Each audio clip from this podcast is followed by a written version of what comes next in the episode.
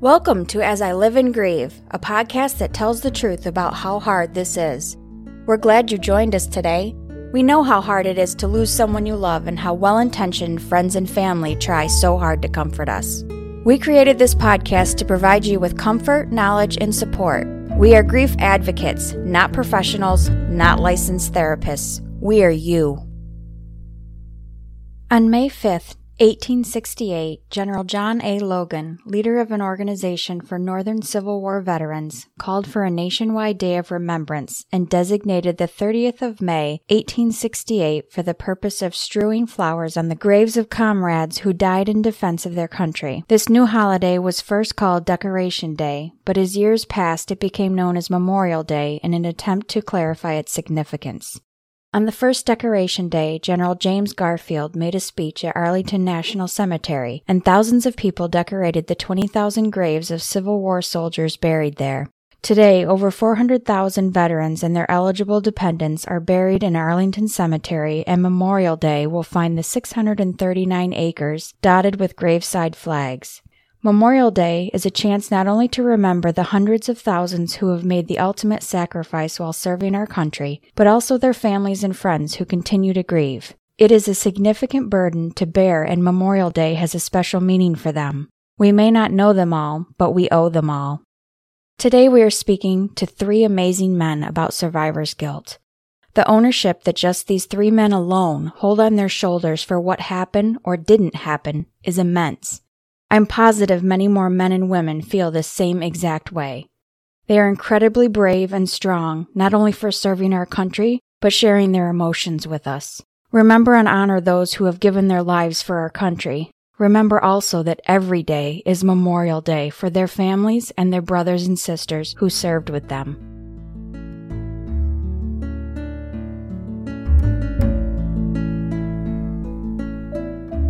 Thanks so much for joining us today.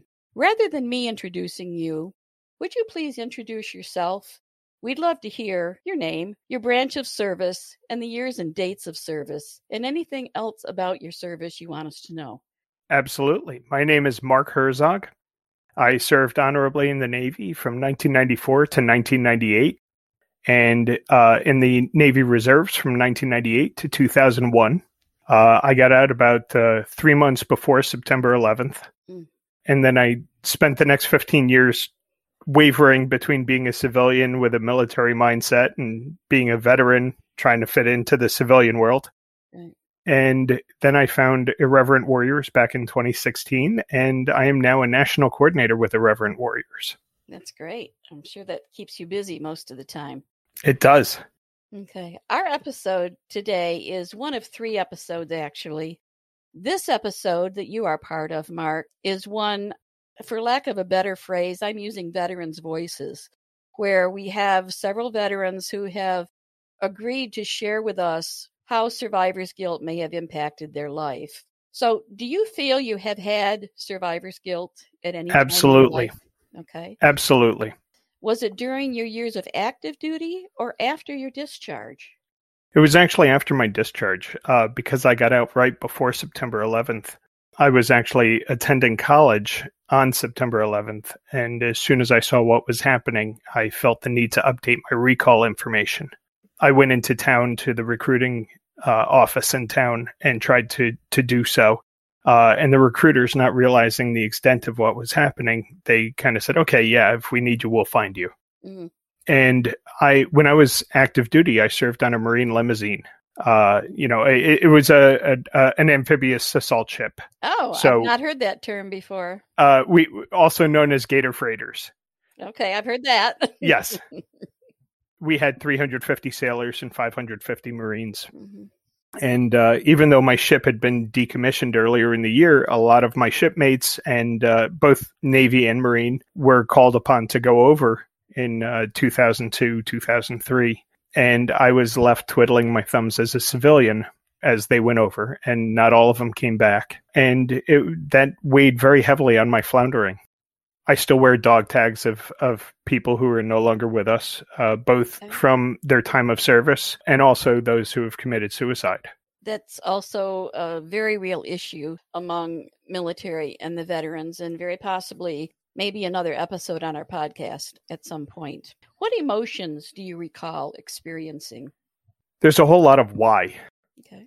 Why am I still here and they're not? Why did they have to go? Why couldn't I do more? Mm-hmm. Maybe if I tried harder, I you know, I could have done something to help them. That's a large part of my my guilt. Mm-hmm. Is why. A lot of whys and what ifs. Yeah. Yeah. Did you know it was survivor's guilt or did that feeling or acknowledgement come to you afterwards? I didn't really classify it as survivor's guilt for a long time. It was a, a lot of general melancholy mixed with severe depression. And it didn't occur to me until I started healing that it was survivor's guilt. Was there negative impact to anyone other than yourself? Yeah, I'm I'm married with a now a 13 year old daughter, and for for many years I was grumpy, short tempered. My marriage was suffering. Um, my finances started being less than stellar. There was a lot of self destructive behavior, a lot of uh, just thoughts of self destruction. Uh, in in many ways, uh, could have stemmed from me actually considering wrapping my car around a tree, all the way through pushing my wife to the to the brink, and thankfully she's extremely extremely tolerant and resilient. And uh, thankfully we're still married today but it was it was a rough go for a long time. Good. She's she's very precious. Agreed do you still have feelings of survivor's guilt i know you mentioned when you were healing but do you still have feelings that come up now and then absolutely i don't think i'm ever going to forget my shipmates. And I've come to terms with that.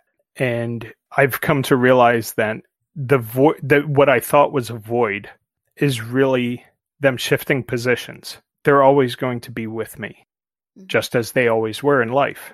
It's just that now it's uh it's their memory. You know, Memorial Day is coming up.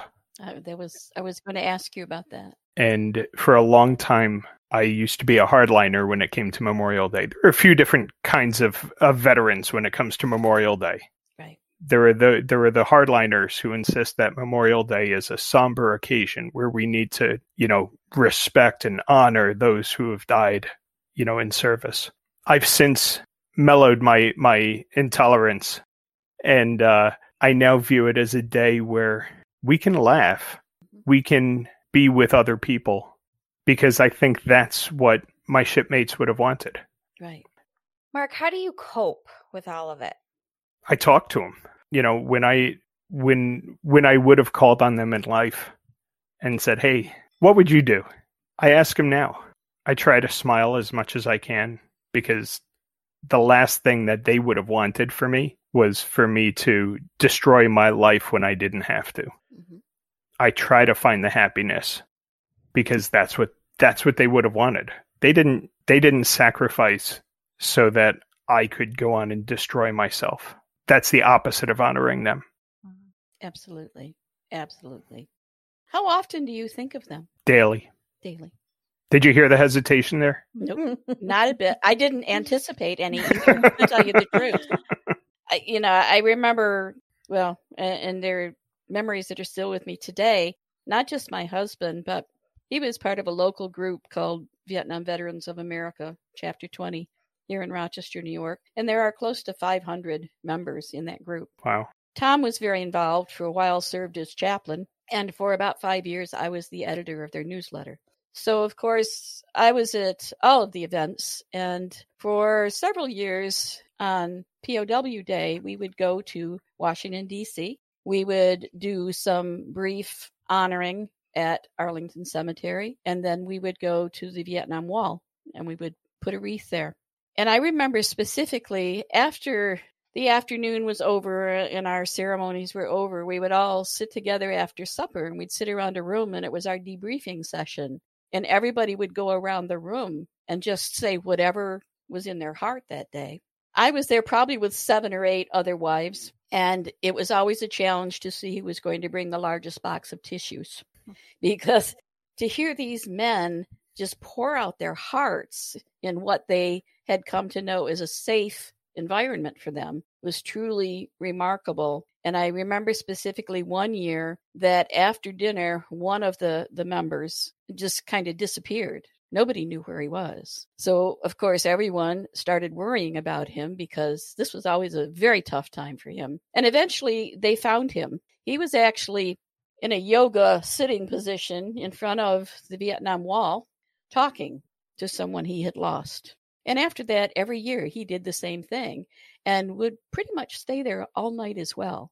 So they cope in different ways. But I know, like you, those names are on their mind every day, every day. And the the fascinating thing that I didn't realize at the time, but I've since come to wholeheartedly believe the military requires you to develop this sick, dark sense of humor mm. to to manage and cope with the yes. things that you've seen and done. Yes. And I found that laughter really does heal. Mm-hmm. One of the best ways that I can honor someone is to not only laugh like they laughed, mm-hmm. but tell the stories that they would laugh with. Yes. Yes. And so, you know, when I talk about my shipmates, I'm I'm usually one of the the, the loudest laughs in the room. I'm sure you are. So, you know, laughter and my father taught me that actually. My father was a World War II vet, and he taught me at a very young age that if you can keep your sense of humor, you can make it through most anything. Mm-hmm. It your humor might change, it might get a little darker than many people might ordinarily appreciate, but for you it gives you a different perspective and allows you to cope. My my grandfather was in the 101st Airborne on D-Day. Ah. And uh, when we asked, when my, my sister and I asked him about it, he used to talk about the campaigns that he went on with uh, with Napoleon, and uh, you know, sitting on the elephants as he crossed the Alps. Oh my god! And and he would do everything he could to to tell us funny stories yes. that obviously had nothing yes. to do with World War II. Right. and as an adult, as a veteran, I completely understand that now. Mm-hmm. Mm-hmm. But at the time, I just thought that he was dodging the question. mm-hmm. In some ways, he was. Mm-hmm. Yes. But he had a unique way of doing it. Yeah. So when we talk about sense of humor, I see the flag behind your head. And I want to know more about irreverent warriors because I suspect that this dark humor you speak of is how an entire organization is dealing with a variety of memories from their service. Absolutely. Irreverent Warriors, uh, our mission statement is we bring veterans together using humor and camaraderie to improve mental health and prevent veteran suicide. And the way we do this is we organize uh, Silkies hikes and general get togethers throughout the year. This year we have 73 hikes in different cities going on. Mm-hmm. And our goal is to have at least one hike in all 50 states. We're not quite there yet, but we're working toward it. And a Silkies hike is one where the uniform of the day is the really short PT shorts that we call mm-hmm. silkies and uh, combat boots. Oh, and, and, boots too. And boots, yes. Uh-huh. And then tank tops or whatever, you know, top you want to wear. Right. Usually, you know, military in nature. Mm-hmm.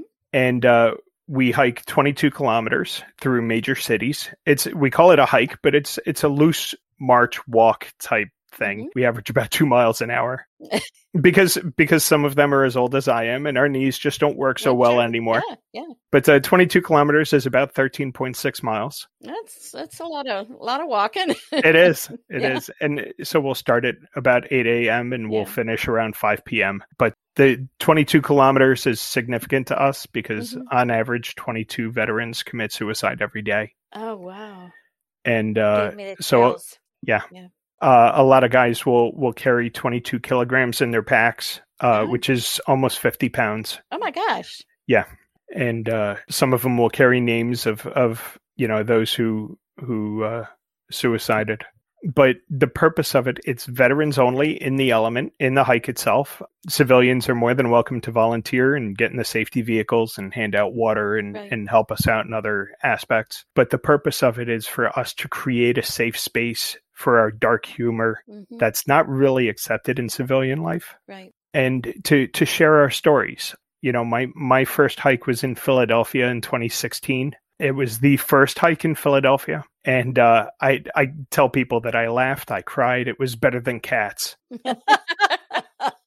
it was it, it was it was truly a life-saving experience for me because I realized that I'm not alone. Right. You know, there are other people. I haven't I never saw combat. I like I said I served I served in the 90s. hmm The you know, the most combat I saw was a drug interdiction operation off the coast of Colombia. Uh-huh. But being in the Navy, uh, you know, we don't see a whole a whole lot of sea battles anymore. Right. Right. so going to these hikes and finding other other vets who had similar experiences to me it really helped me find my support network. It did exactly what it was supposed to do. And i said man it's i i got to get me more of this. And so one of the other guys said hey are you going to the new york city hike you know later this year? And i said wait there's a new york city hike? No way. So i went to the new york city hike and uh 15 hikes later i've uh, i actually became the new york city coordinator for two years before Ah, ascending before okay. ascending into to uh, uh national role yeah. and now i'm in charge of all you know 70 plus hikes Mark, I noticed on the Irreverent Warriors website, there's a donate button. there is What does uh what do the donations go towards? So there are two kinds of ways to donate to Irreverent Warriors. You can either donate to a specific hike or you can donate to the organization. Okay. 100% of the funds raised locally go to that local effort. Okay. So, you know, for instance, you know, each hike has a different budget and, you know, uh, New York City, for for example, our budget is eight thousand dollars because New York City isn't cheap. Right. hmm Uh, so we are in charge of all of our fundraising for that. On top of that, you can donate to the national organization. We do have two paid employees. Everybody else is a volunteer. hmm But uh, you know, in an effort for us to be effective leaders, we do have uh, you know a leadership conference, Sure. and and we like to have someone from the national ranks at every hike. Right. So we do everything we can to provide for that. But all funds raised locally go specifically to that local effort. So if you're interested in, in donating either nationally or locally, uh, feel free to hit that donate button and uh, you can earmark uh, where you want the funds to go. That's great. Yeah, you know, I think our time is up for today. And gosh, I feel really bad about that. But I so appreciate you taking the time and being willing to speak to us so candidly about this issue. My hope is that it reaches not only other veterans, but it reaches some family members, spouses, children, you know, just everybody that maybe will have a better appreciation of some of the emotions that go through the mind of someone who has served and that somehow we can all support them maybe just a little bit more diligently and help them. And the my my parting shot would be no matter who you are and what your story is, Mhm. you're not alone. Right. And that's the point. That's the point of irreverent warriors. That's a point of of Right. surviving. You're not alone. There is a there is someone out there who shares your experience. Go find them. Right. Yeah. Absolutely. And we are going to make sure that we include in our episode notes for the podcast apps and also on our website, as I live and grieve.com, that we include the information for Irreverent Warriors in the hopes that somebody will either look it up themselves or pass it along to somebody who could really use it. Thank you so much. Thank you, Mark, so much. And thank you for your service. It was an honor to serve.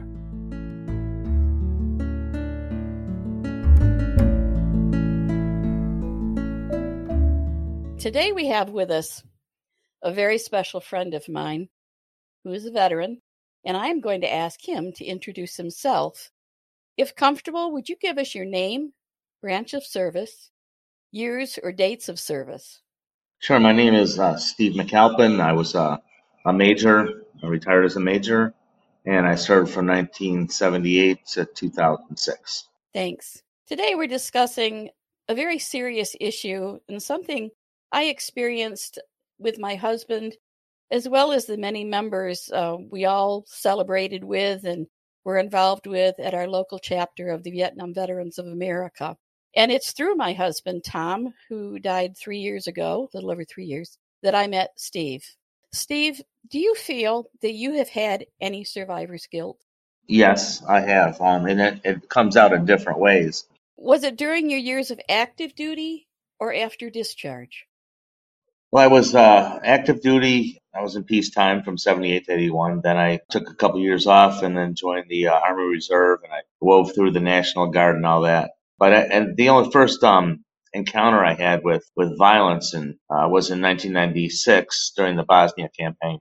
First, I was very much involved in it emotionally because I, I thought it was um, just horrible what, what was going on there. And I, I uh, actually I was a college student, an older college student. I saved up a, a bunch of money and tried to get over there on my own to defend Sarajevo, but I just you know, somebody talked me into um, deploying with a reserve unit that might go over there, and I just happened to get the right one that went over there first. What emotions did you experience? Well, I guess I can say in both Bosnia and Afghanistan in 2002, I um, I remember, you know, I I don't know, for some reason it just overwhelms me that these people, men and women in uniform, even you know, coalition forces, you know, here I was an old guy going into my first war, and um, and these young kids are also doing the same thing. And I've already lived a lot of life. When I see memorials to to soldiers that have you know been killed in combat, it just it, it can get overwhelming, and it has. Does that make sense? It makes perfect sense. Well, as much as I can imagine it, it makes sense to me. I can't begin to imagine the complexity or the intensity of something like this but it makes sense. You you tried to started to say earlier, Steve, that it comes out in different ways. How how do you mean? When I was on leave, going from um, I went from Bosnia to Hungary on leave. Uh, they gave us a few days off and went up to actually we went to Budapest, but I also met my parents in Italy. They went there to Rome for a Catholic uh, a beatification of a Edmund Rice, who's a clergyman back many years ago. So I met him there, and we were invited as a as guests of the Pope to observe the dedication, beatification of this of this gentleman. And he what he did was he founded a whole bunch of uh, Catholic schools around the around the world, and they brought in students from all of these worldwide schools that he started and I was okay. I was sitting next to my mother. We were about three quarters way in the back, and and um, the Irish girls got up there, um, and they were doing a sword dance. You know, where you you cross across the the Right, swords, right. and I was I, I just was overwhelmed, and I'm like going from pure hell to this pure joy and beauty. I, I squeezed my mom on the leg, and I said, you know, I I can't be here right now. And I went way in the back and I started sobbing, you know, and I was like, you know, that's about, and then, um, and that happens, like I said, at Brockport too. I saw little, especially little girls dancing, you know, and I think of the freedom that they have compared to all the shit that, you know, I've seen, experienced throughout my Mm. military time. Right. It's just, it's overwhelming and it, and it could happen anytime. And I, it's it's not like I was in a, a major battle that there was bodies falling all around me. I'm not that kind of survivor. No, I'm not. But um, but I've I've, I've eaten a nine millimeter. Um, uh, been in the hospital at least three times for uh, PTSD episodes. Barricaded myself in my school classroom one time with guns and some granola bars. But um, uh, just you know, I, I don't know if they want to call that survivor's guilt or just flat out PTSD, but I feel horrible. Um, example, yesterday I was reading, for some reason I got this message about a young man that was killed from Monroe County, New York, where, where, where I live, back in 2005. And I think it was 2005, but he was from my high school and I had no idea. And I'm like, holy cow, this kid just graduated and went to war and lost his life. And, you know, to me, I should have been dead a hundred, hundred thousand times probably, but I, it's these young people that really, really get to me a lot. yeah. Understandable. Did you know that it was survivor's guilt, or or did that knowledge come in afterwards? I never thought, you know, I kind of thought survivor's guilt was something related to, like I said, the knockdown, drag out battle where there's there's people falling right beside you. Right. But then when I, I thought about my, you know, yeah, I survived. And I, like I said, if I had given my life at that time, it would have been perfectly fine. I was actually, silly me, but I got married six days before I went to Afghanistan, thinking that I was going to die and and leave a widow, and um and I lived. I was you know so I was like, oh okay, so I got through that one, and I just didn't really feel like I've I've done everything in the world that I could have possibly wanted to do, and you know, and there's uh, these young kids that don't, you know, their dreams are just shattered, and that's kind of what overwhelms me the the human loss. Yeah. Was there any negative impact to anyone other than yourself, Steve?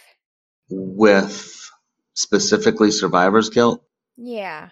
I wouldn't say negative uh, to others. I went to the funeral of Christopher Dill in Buffalo. He was one of the 98th Division soldiers that was killed in Iraq. And uh, he was a drill sergeant, really squared away guy. And I wore my uniform and I went in and I saluted the uh, him and I saluted the spouse.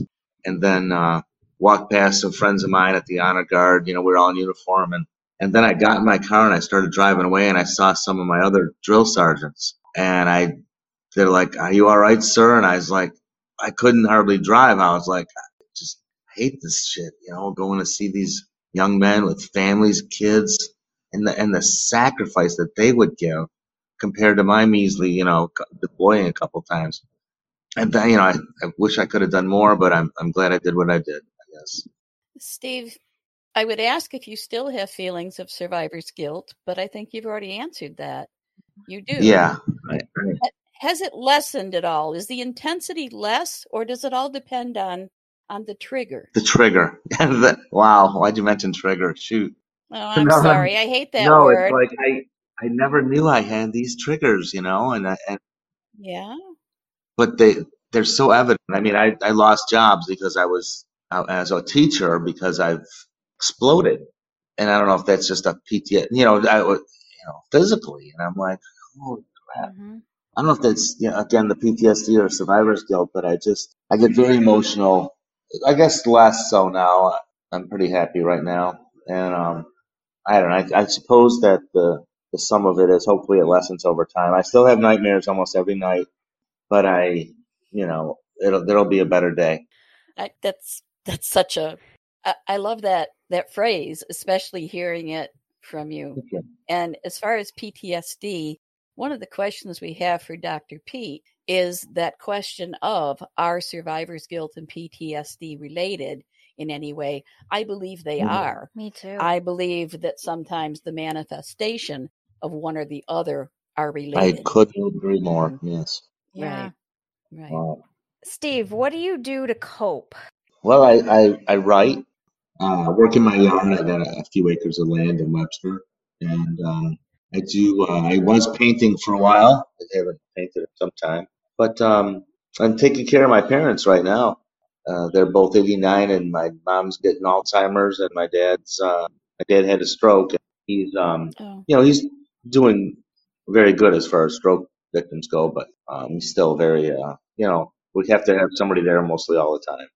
Well, I think our time is almost out, Steve. But but before we go, is there anything else you would like to tell us or our listeners about?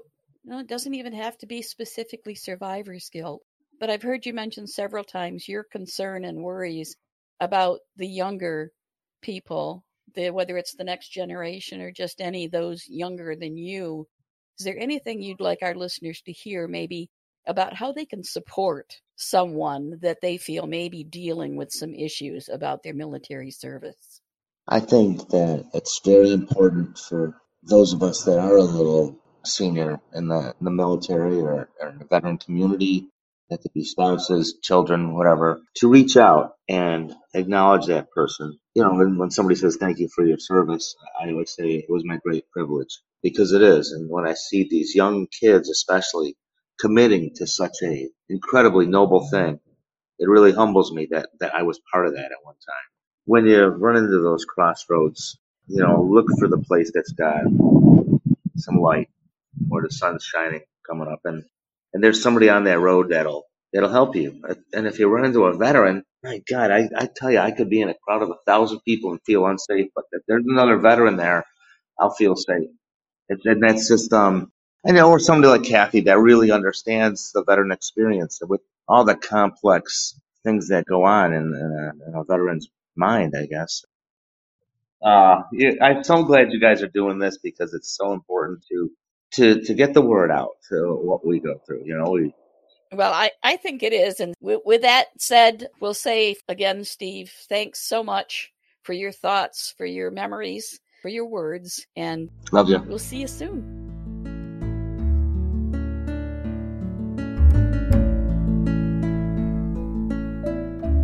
We would like you to introduce yourself name, branch of service, years, dates of service, where you served, whatever you're comfortable with. Great. Yeah, I'm uh, Renato Prieto. I uh, commissioned into the Army as an engineer officer in 2007 and got out in June of 2016 and uh, did a little bit of everything and was a little bit of everywhere, uh, primarily stationed out of Fort Lewis up in Washington, now Joint Base Lewis McChord. And then my last duty station was in uh, Fort Riley, Kansas, but uh, Germany, Italy, Australia, Kuwait, Iraq, uh, spent some time on the African continent.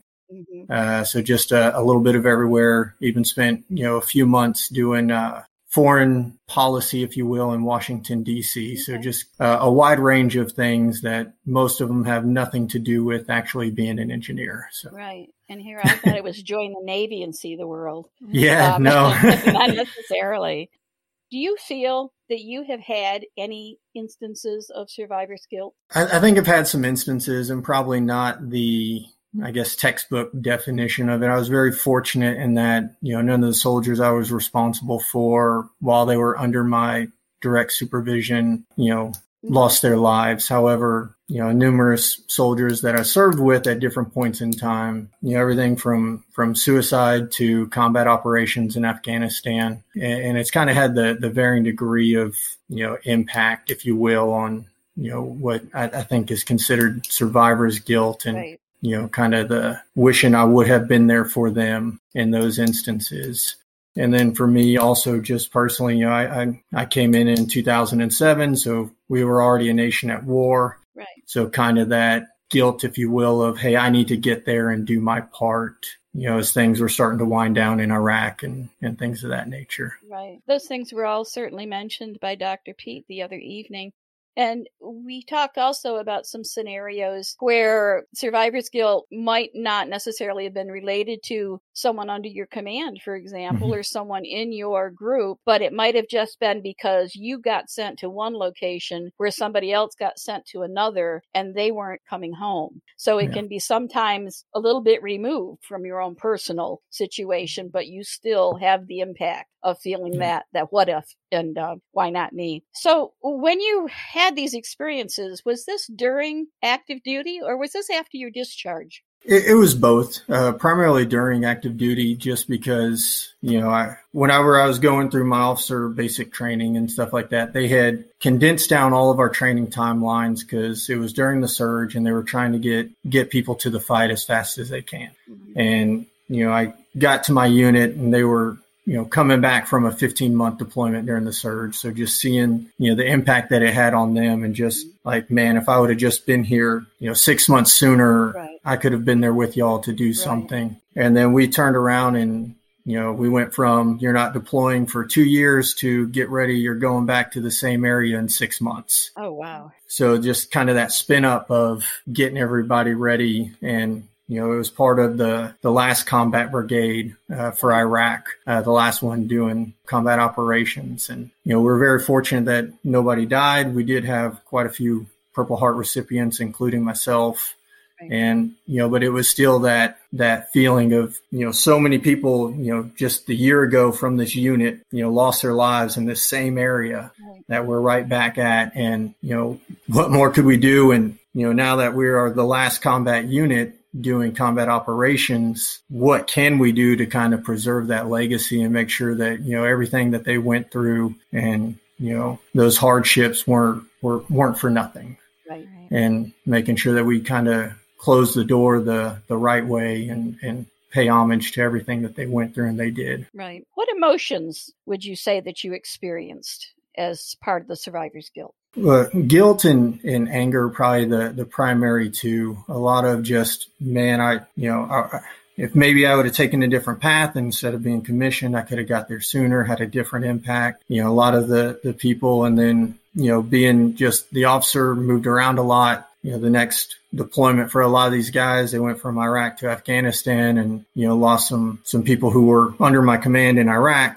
You know, that's always tough. And a fortunate part of that is is one of my soldiers that you know I had the privilege of serving with in Iraq, who passed in in Afghanistan for the Sapper Grove in Fort Leonard Missouri. Uh, I was able to put his dog tags onto those that memorial for him since I was there at, at the schoolhouse. So that right. helped in a lot of aspects. Give, I, I, guess, closure would be somewhat of the right word. Exactly. Just yep you know, being able to, to pay that respect for him and, and just not being the right place at the right time for the combat operations, if you will, but, you know, at least being able to, to have somebody who served with him paying that final respect. Right. Mm-hmm. Did you know that it was survivor's guilt or did that come afterwards? Did you realize it after? Uh, that came way, way after. Uh, I was I was the the one who avoided mental health during my entire time. even after I got out of the military, it was you know I had that uh, I guess you could say Atlas mentality of just you know pile it on, I can take it.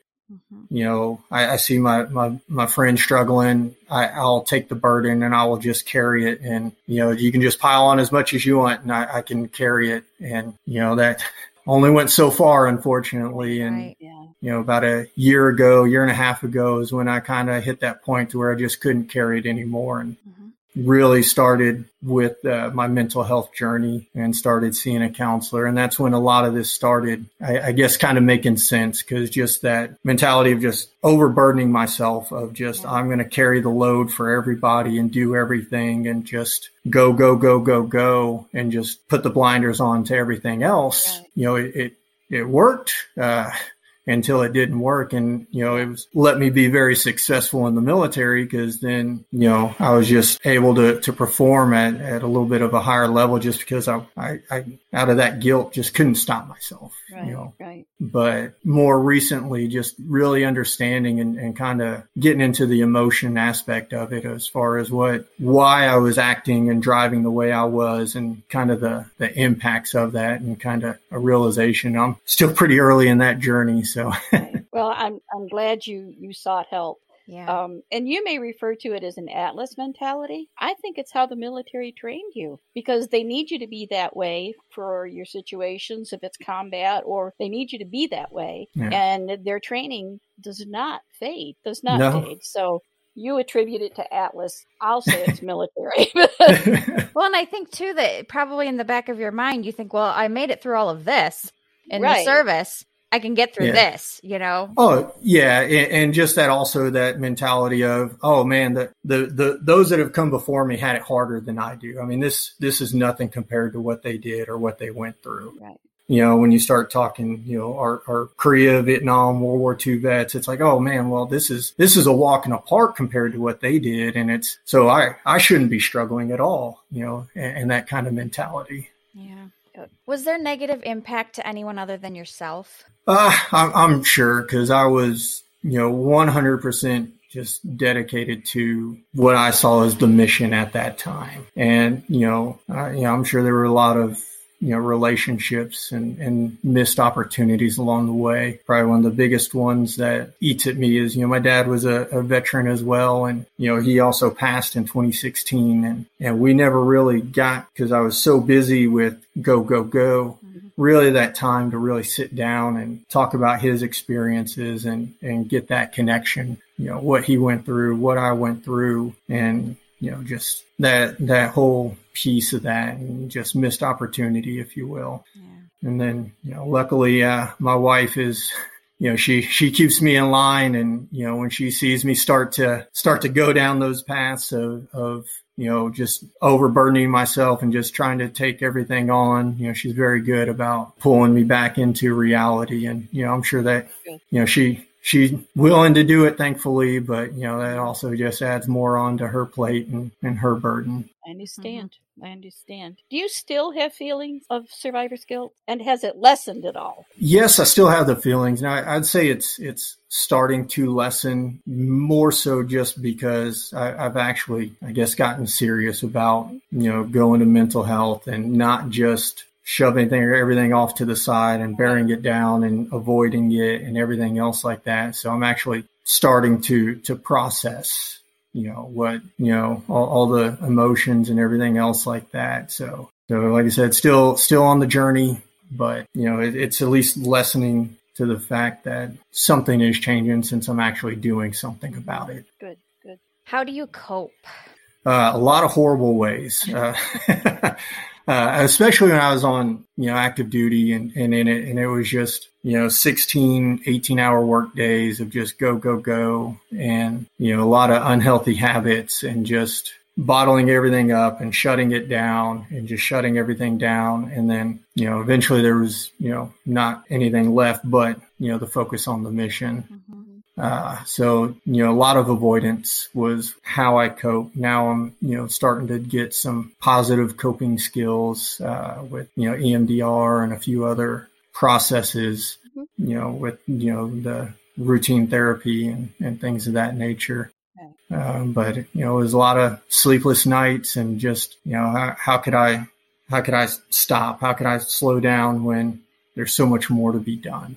Right and you know i just kind of buried everything and and just soldiered on for lack of a better term we want to thank you for sharing so candidly yeah. how survivor's guilt has impacted you and continues to impact you. Now we would kind of like to shift a moment. I know you're mm-hmm. part of a group called Combat Wounded of Texas. Yes, ma'am. I would love for you to share with our listeners a little bit about your group. Great. Yeah. Uh, so we're a, a, relatively new organization uh, established in early in February of 2019 and really just looking to fill gaps that are out there from the multitude of organizations. Uh, kind of the pendulum swing of you know, World War II, Korea, Vietnam, where there were little to no services or organizations to now there's a multitude of them. But there's still a lot of gaps in there with, you know, you have to meet these certain criteria you know, if you make above minimum wage, then you make too much money for these services and really just trying to, to block down and knock down those barriers and ultimately just, you know, being the right tool for the right job. And we understand that, okay, you know, we, we may not be the ones that if you need a service dog to train your service dog, but through our network and our connections, we can get you to somebody who can take care of that for you. And, right. you know, really looking at how do we take care of,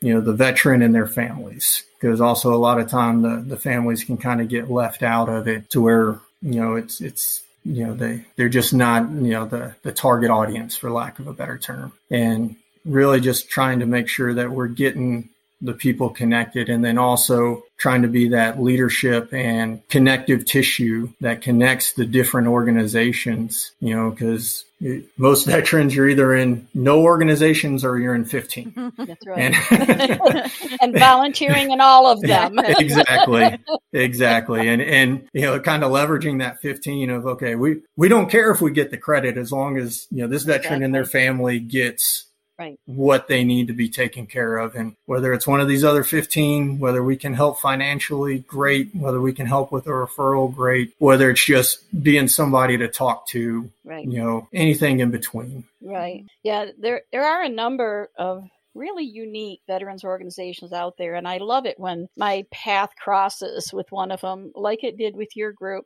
Mm-hmm because it's very interesting to me. And sadly, some of them, of course, everyone's familiar with the American Legion and the mm-hmm. VFW. You know, those are very common. But some of these other more unique groups do, for me, more they are more mm-hmm. committed to making resources, making people aware of resources that are available or finding mm-hmm. resources or supporting those resources. And sadly, many of these organizations, like Vietnam Veterans of America, which is a huge group, and it's a very strong lobbying group, mm-hmm. actually, mm-hmm. for um, our political area. But that's a last man standing organization. At some point, they're going to run out of eligible members.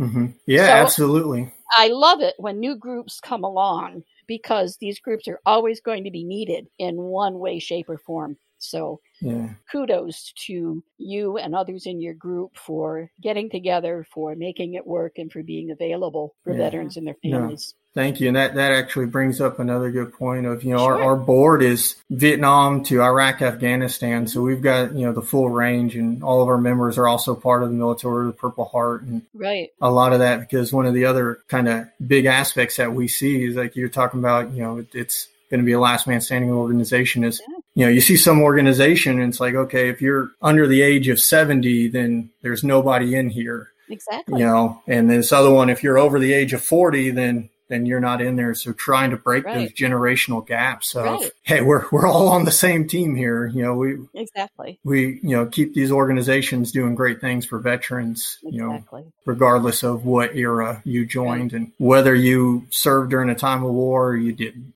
You're a grassroots organization, I see. And mm-hmm. so if someone wanted to donate to the organization, where where does that money go to? What does it help? So nobody in the organization takes a salary or anything else like that. And most of our operating costs are funded uh, by our board members. So almost all of it goes straight to helping veterans. Okay and and their families whoever reaches out to us or gets referred to us in whatever capacity we can help mm-hmm. and we're on the website you know network for good and you know a few of those others and then you know we got very fortunate and uh, another veteran started an organization freedom motor club and they did a, a fundraiser for us and raised $35,000 in a single day. Wow. That's and, excellent. Yeah. And you know so just a lot of that just local networking and just word of mouth yeah. because we don't want to spend a bunch of money on marketing and ads right. and and everything else like that because then you know it, it, takes away from the ultimate purpose right. exactly, in our opinion right. And we will make sure that in our episode notes on the podcast applications, as well as on our website, we will include the website for Combat Wounded of Texas. Thank you. In I case somebody that. would like to check it out. Thank you so thank much. You. Oh no, thank you. With us today, we appreciate it, and we know with Memorial Day coming up that many uh, brothers and sisters who never were able to come home are going to be on the minds of our veterans, and our hearts, thoughts, and prayers are with those veterans and the families of those who never came home. Absolutely. So thank you again. And before I get choked up, I will say we'll go ahead and sign off for today. Thank you. Thank you for Thanks. your time and everything y'all do. Thank you so much for listening with us today. Do you have a topic that you'd like us to cover, or do you have a question from one of our episodes? Please email us at info at asiliveandgrieve.com and let us know. We hope you will find a moment to leave a review, send an email, and share with others. Join us next time as we continue to live and grieve together.